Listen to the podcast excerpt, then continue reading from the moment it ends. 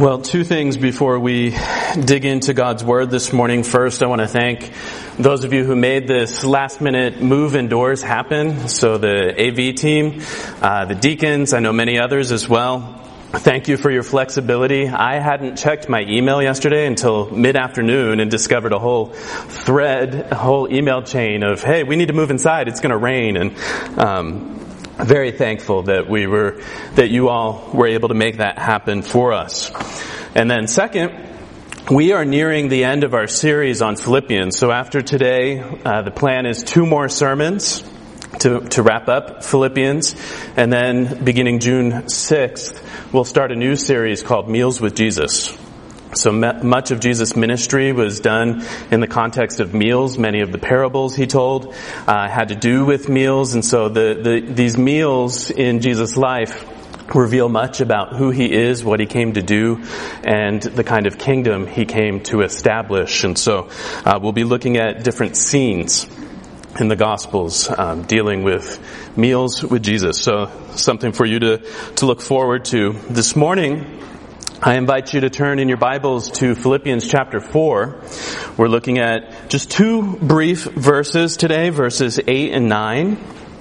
I'm going to read them for you, and then we'll ask for the Lord's help one more time as we come to His Word. Philippians 4, beginning in verse 8, Paul speaking to his Christian brothers and sisters in Philippi says, Finally, brothers, whatever is true, whatever is honorable, whatever is just, whatever is pure, whatever is lovely, whatever is commendable, if there is any excellence, if there is anything worthy of praise, think about these things.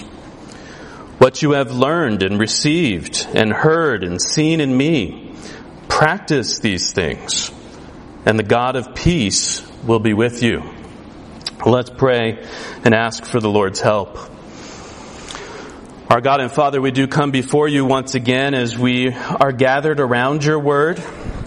Your word is perfect. It revives our souls. Your word is sure. It gives us wisdom. Your word is right and pure. And we ask that this morning you would give us understanding. That you would work by your Spirit in our minds, in our hearts, so that we might know and love and delight in you more and more. We pray in Jesus' name. Amen. Well, sometimes Stephanie will ask me what I'm thinking about. She can tell by the look on my face that there's something going on in my head, or at least maybe something going on in my head. And, and often I will reply, nothing. And of course, it's not really true, is it? It's almost impossible not to be thinking. We're always thinking. In fact, research done last year suggests that the average person has more than 6,000 distinct thoughts every day. That's a lot of mental activity. No wonder so many of us come to the end of the day and we're, we're exhausted. Now, I'll confess, I'd be really hard pressed to account for those 6,000 thoughts each day. If at the end of the day you ask me, what have you been thinking about today?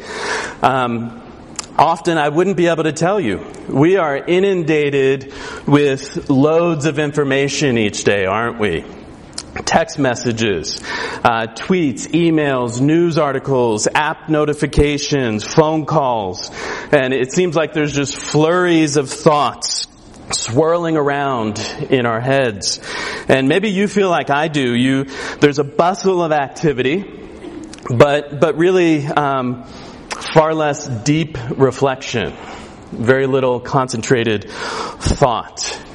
And that's not just mentally exhausting, that's actually detrimental to your soul.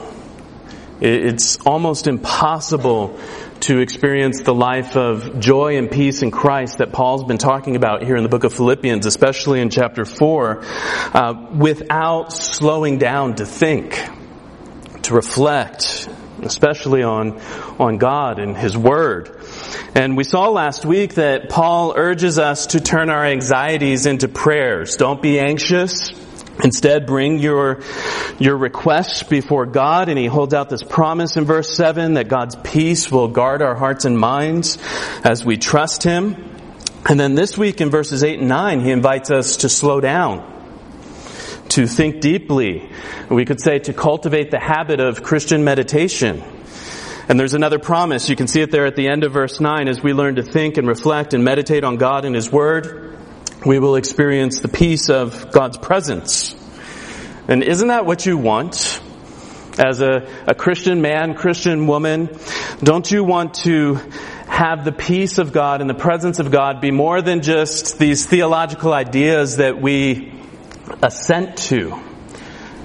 And actually have them be lived realities in our day to day lives. Well, Paul talks about that here. Meditation is one of those practices, a habit of grace, like, like prayer and, and other things by which we experience God's help and presence in our lives. And it, it's essential to a healthy, stable, joyful Christian life that weathers the ups and downs of life in a fallen world. And so, as we look at these two brief verses today, we're going to look at what Paul has to say about our thought life, about Christian meditation, and we'll look at, at four aspects.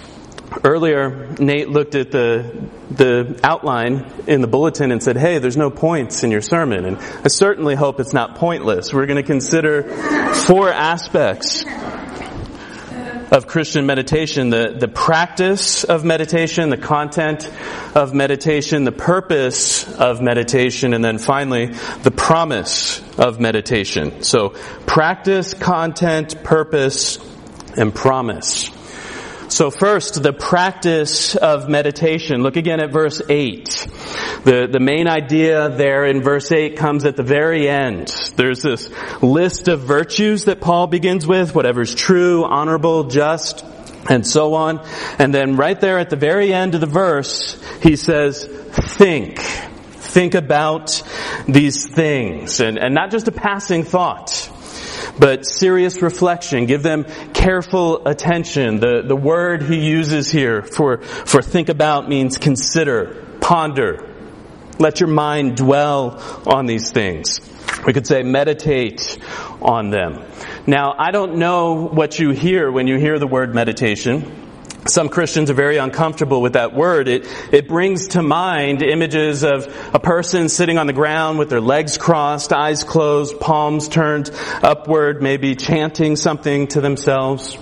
We typically associate meditation with Eastern religions, New Age spirituality, but actually meditation is an ancient Christian practice, a very biblical practice. The classic biblical text on meditation, Psalm 1, you, you probably know it well. The blessed person, the truly happy person is the one who delights in the law of the Lord, the instruction of the Lord. And on his law he meditates, Psalm 1 2 says. On his law he meditates day and night. He is like a tree planted by streams of water that yields its fruit in its season and its leaf does not wither. In all that he does, he prospers. God's people meditate on His Word. And Christian meditation is, is much different than other popular forms of meditation. You know, it's not about emptying your mind.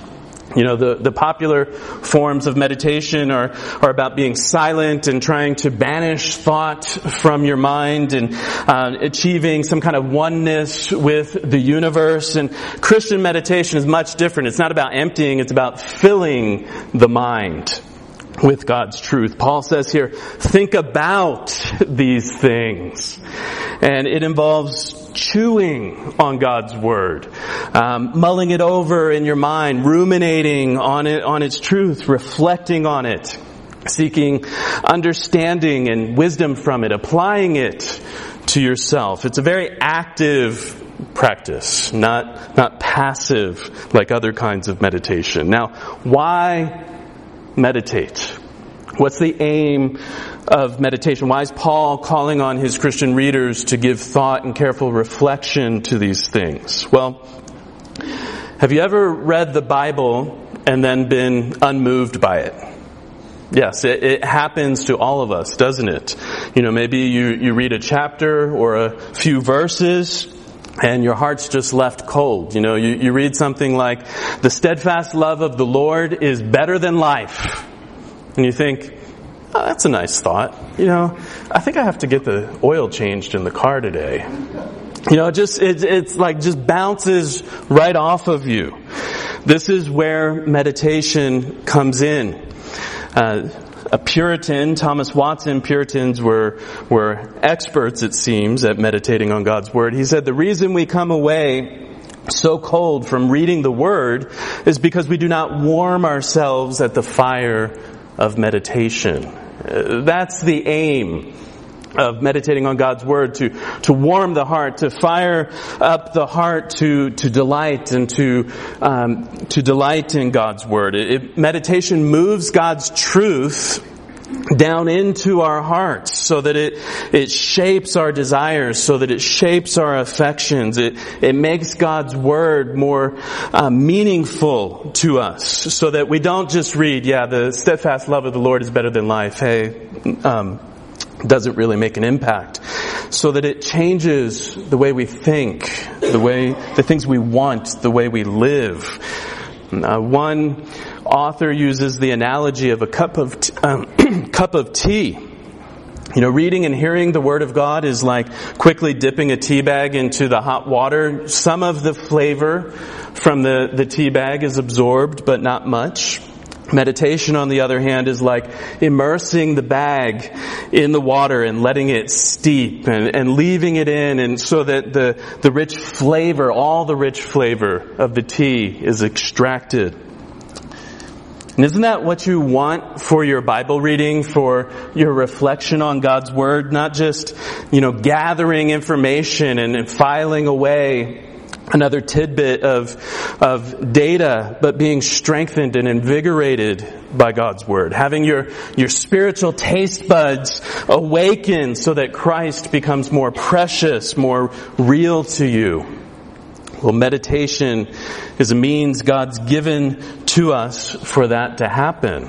Paul says, think about these things, dwell on these things, reflect on these things. Well, what does that look like? And real quickly before we move on to the next point, let me give you four questions you can use to help you meditate on God's Word. Most of you are probably familiar with the acronym ACTS, ACTS. We often use it for prayer. It works for meditation as well. You know, read a passage of scripture, pick a verse or two that stood out to you, and then ask these questions. A, adoration. How can I love and praise God based on this? How do I, what does it show me about His goodness and His grace and His love and, and how can I praise Him? C, confession. What sin? Does this reveal? What, what wrong thoughts or emotions or behaviors uh, should I seek forgiveness for? T, thanksgiving. How can I thank God because of this? And then finally, S, supplication. What should I ask God for based on this? How should I pray? And, and think through those things so that the, you don't just read a verse and move on, but you start to extract the, the grace that's there for you, the wisdom, the understanding, and then try to answer those questions and then turn them back to God in prayer. Now, it's not a formula with a guaranteed uh, guarantee of spiritual experience, but but as you cultivate the practice of meditation, as you as you learn to dwell and reflect and consider and ponder God's word, you'll find it becoming more meaningful to you. The the oil change that you have to do later in the day will be less at the forefront of your thinking. Uh, no longer will they just be words on a page, but but food for your soul, words of life, and and your experience of God's peace and, and presence will grow deeper, more more regular. So first, the practice of meditation. Paul says, think about these things. And second, the content of meditation, the content of meditation. You'll notice there in verse 8 that, that Paul points to some very specific categories of things to meditate on. You know, what do you do with that avalanche of information that comes at you each day? All the thoughts that you wrestle with? How do you decide what's worth dev- devoting attention to, what should be ignored? Well, here's a, a grid to filter it through. Paul lists six virtues and then two summary statements, and I'm just going to run through them quickly. Number one, he says, whatever is true. Obviously in contrast to what is false and deceitful or misleading. Whatever accords with reality as God defines it. Number two, he says, whatever is honorable, things worthy of respect, things that are noble and, and dignified, not the trivial and the frivolous. Number three, he says, whatever is just, that is what is right and fair and equitable, things that are in line with God's standards of justice and righteousness. Number four, he says, whatever is pure. Fix your thoughts on things that are untainted by evil, uncorrupted, um, by unstained by moral corruption. Number five, whatever is lovely. He moves really now from the moral realm to, to aesthetics, things that are pleasing and admirable and, and beautiful. You could think of a, a Beethoven symphony or a, a work of art.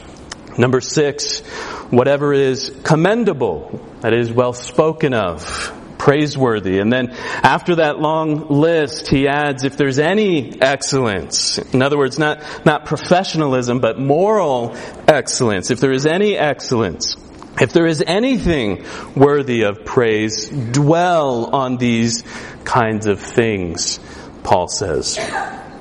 Now, notice he says over and over again, whatever, whatever, whatever.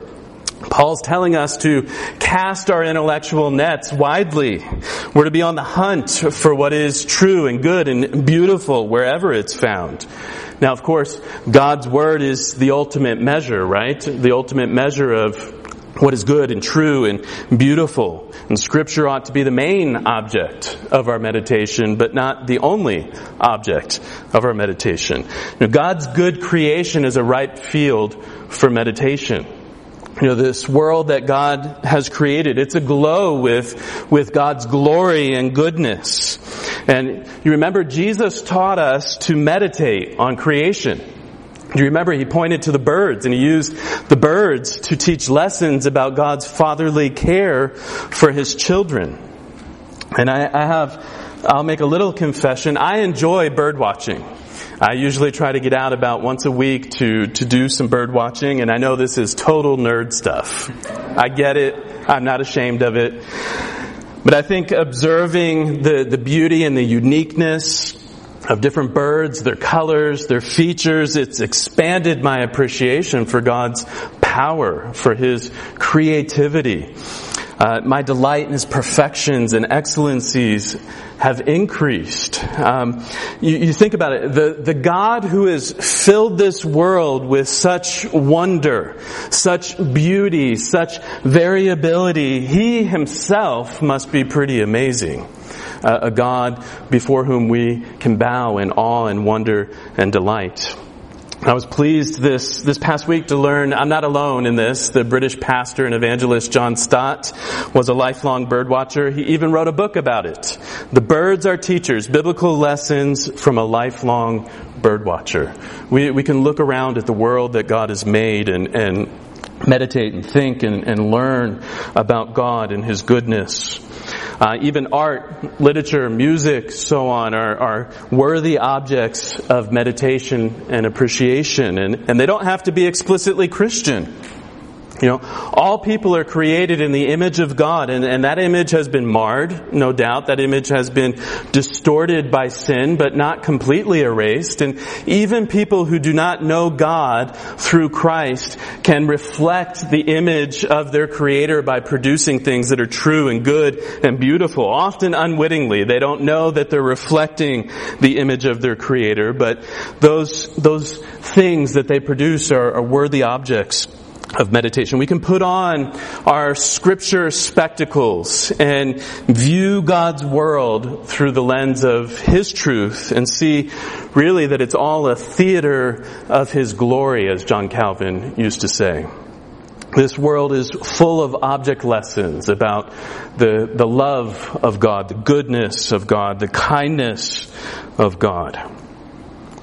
And of course, Jesus is the perfect embodiment of all these qualities that Paul tells us to give our attention to. He is truth with a capital T. You remember he said, I am the way, the truth, and the life. He's the just one who gave himself for the unjust so that he might bring us to God, so that he might give to us his righteousness. He's, he above all else is, is the one who is worthy of all praise and honor and glory. He's the pure and spotless lamb who gave himself as a sin offering for us so that we might become pure in Him. And so Paul says, think about these things. Meditate on Scripture. Meditate on the world through the perspective of Scripture and, and perhaps above all else and especially meditate on the perfections of Jesus Christ. You know, to use that, that language from Thomas Watson, warm your heart at the fire of meditation on Jesus. You know, draw up into yourself like that tree in Psalm 1 whose roots are, go down deep. Draw up the, the truth about Christ's love for you into your heart, into your life so that it, it begins to actually shape the way you think and feel and, and live you know, meditate on the truth about His mercy and, and, grace. Meditate on the truth about who you are in Christ. Beloved, forgiven, justified, adopted, bound for glory. Dwell on these things. And so the, we've seen the practice of meditation, the content of meditation. Third, let's consider the purpose of meditation. The goal of meditation isn't merely to satisfy intellectual curiosity. You know, it's not about accumulating, or not simply about accumulating information, knowledge for its own sake. It's about transformation, the shaping of, of character and conduct. You think of what Paul says in Romans 12, be transformed by the renewal of your mind. Look at what he says here in, in verse 9. After saying, dwell, think about these things, he, he goes on to say, what you have learned and received, so that's pointing to his instruction, and heard and seen in me, so pointing to his example, practice these things. So, so Paul had taught about and modeled for them the, the kinds of things he, he listed in verse 8 as well as other truths and now he says, put them into practice. You see, Paul does not separate thinking and doing. And we tend to separate the two, you know, depending on, on your personality, depending on your interests, you might be inclined more towards one than the other. You know, some Christians are, are, they love the Bible, love theology, love doctrine. They, they love to study this whole idea of, of devoting oneself to contemplation and reflection. That just sounds like the best thing on earth. And then the, the practical side, the, this whole, what Paul is saying, put this into practice is kind of like, ah, that's not really my thing. You know, sometimes we can, we can resemble an orange stuck on the top of a toothpick. So just picture that in your mind. You know, big heads, and yet uh, that's not being transferred into our lives. Others, think, you know, this meditation stuff, that all sounds way too cerebral. You know, just tell me what to do. I, I just want to get my hands doing something. And, and Paul shows us here we need to, to keep these two together, the thinking and the doing. What you think shapes how you live. Yeah, it, um, that's why this practice of meditation is so important. That's why the Bible over and over again tells us to think. Don't you know? Consider. Paul again and again urges his readers, as he does here, to think because our thinking is like the rudder of a ship. It, it, directs where we go. It directs what we do.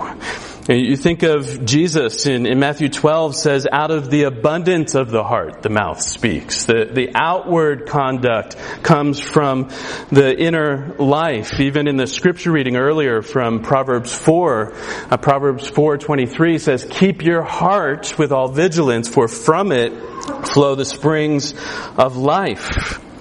You think of Jesus in the Sermon on the Mount. He makes this connection between thoughts and deeds. He does it numerous times, but you think about how Jesus connects the, the act of murder with its beginnings in, in angry and hateful thoughts. Our thoughts shape our desires, our affections. They almost always direct the will. Well, another way to put it is this. You become like what you behold. You become like what you behold. Maybe you've noticed um, married couples, especially those that have been married for a good length of time, they start to resemble each other, don't they? And I don't really mean physically, although sometimes that seems to happen too, but I, I think it's just a trick of the eye. But, but a man and a woman who have been in this close relationship for a long time, they, they begin to talk alike. They begin to think alike. They, they have similar mannerisms and it, and they're not mimicking each other. It's just that they've, they've been together so long. They, they've been in such close proximity for so long that their personalities have just shaped the other without even really consciously thinking about it. And there's a similar dynamic at play in our thought lives. Paul put it this way in 2 Corinthians 3:18 he says, we all with unveiled face, beholding the glory of the Lord, are being transformed into the same image from one degree, one degree of glory to another. So he says, as we behold the glory of Christ, that's, that's meditation language, that's reflection language. As we see his glory in, in his word and among his people, we're being shaped by it, transformed, he says. We become like Christ as we dwell on Christ. And so you think about this process of sanctification, which is, is what Paul's dealing with here. Thinking, reflecting on, on the good, the true, and the beautiful, and then putting it into practice. This process of becoming more like Christ, growing in godly character and behavior. It is most certainly a gracious work of God by His Spirit, but He uses means. He uses means and things like meditation and other habits of grace. He, he put, employs these things to change us. And so it's meditation for the purpose of transformation. That's what Paul's talking about here. Holding together the, the thinking and the doing. So the practice of meditation, the content of meditation, the purpose of meditation, and then fourth and finally, and we'll close with this, the promise of meditation. There's a promise attached to the end of verse 9. Paul says, the God of peace will be with you. Verses 8 and 9 are sandwiched between promises of peace. You know, verse 7, which we looked at last week, Paul says, don't worry, pray, and the peace of God will guard your hearts and minds. And then here he says, think about these things, practice these things, and the God of peace will be with you. Now, don't misunderstand what Paul's doing here. Paul's not saying that, that prayer and meditation, a, a, life of prayer and contemplation will secure peace with God. If you will just devote yourself to, to rigorous praying and, and, and deep contemplation, God will accept you and will be at peace with you. No. Christ has made peace between a holy God and sinful human beings. Romans 5:1 Therefore since we have been justified by faith, we have peace with God through our Lord Jesus Christ. Jesus himself is our peace. It, peace with God doesn't come from stunning piety. It comes through faith in Jesus Christ. Paul's talking here not about peace with God, but experiencing the peace of God, the help of God's presence. And he's saying here, look, as, as we learn to fix our minds on God our Father, the, our ever-present helper and protector, as we learn to, to dwell on things that are true and good and beautiful and, and lift our sights up to Christ and His glory, as we fix our minds on these things, we begin to experience more consciously God's peace and God's presence. Uh, uh, Paul's exhortation in these verses to think deeply,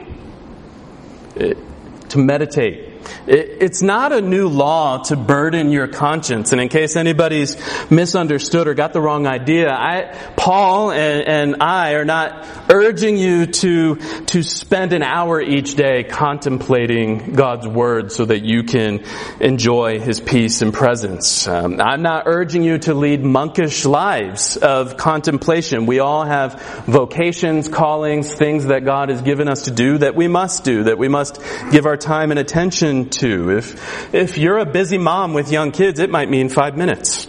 It might just mean a couple snatches of time throughout the day as you're able.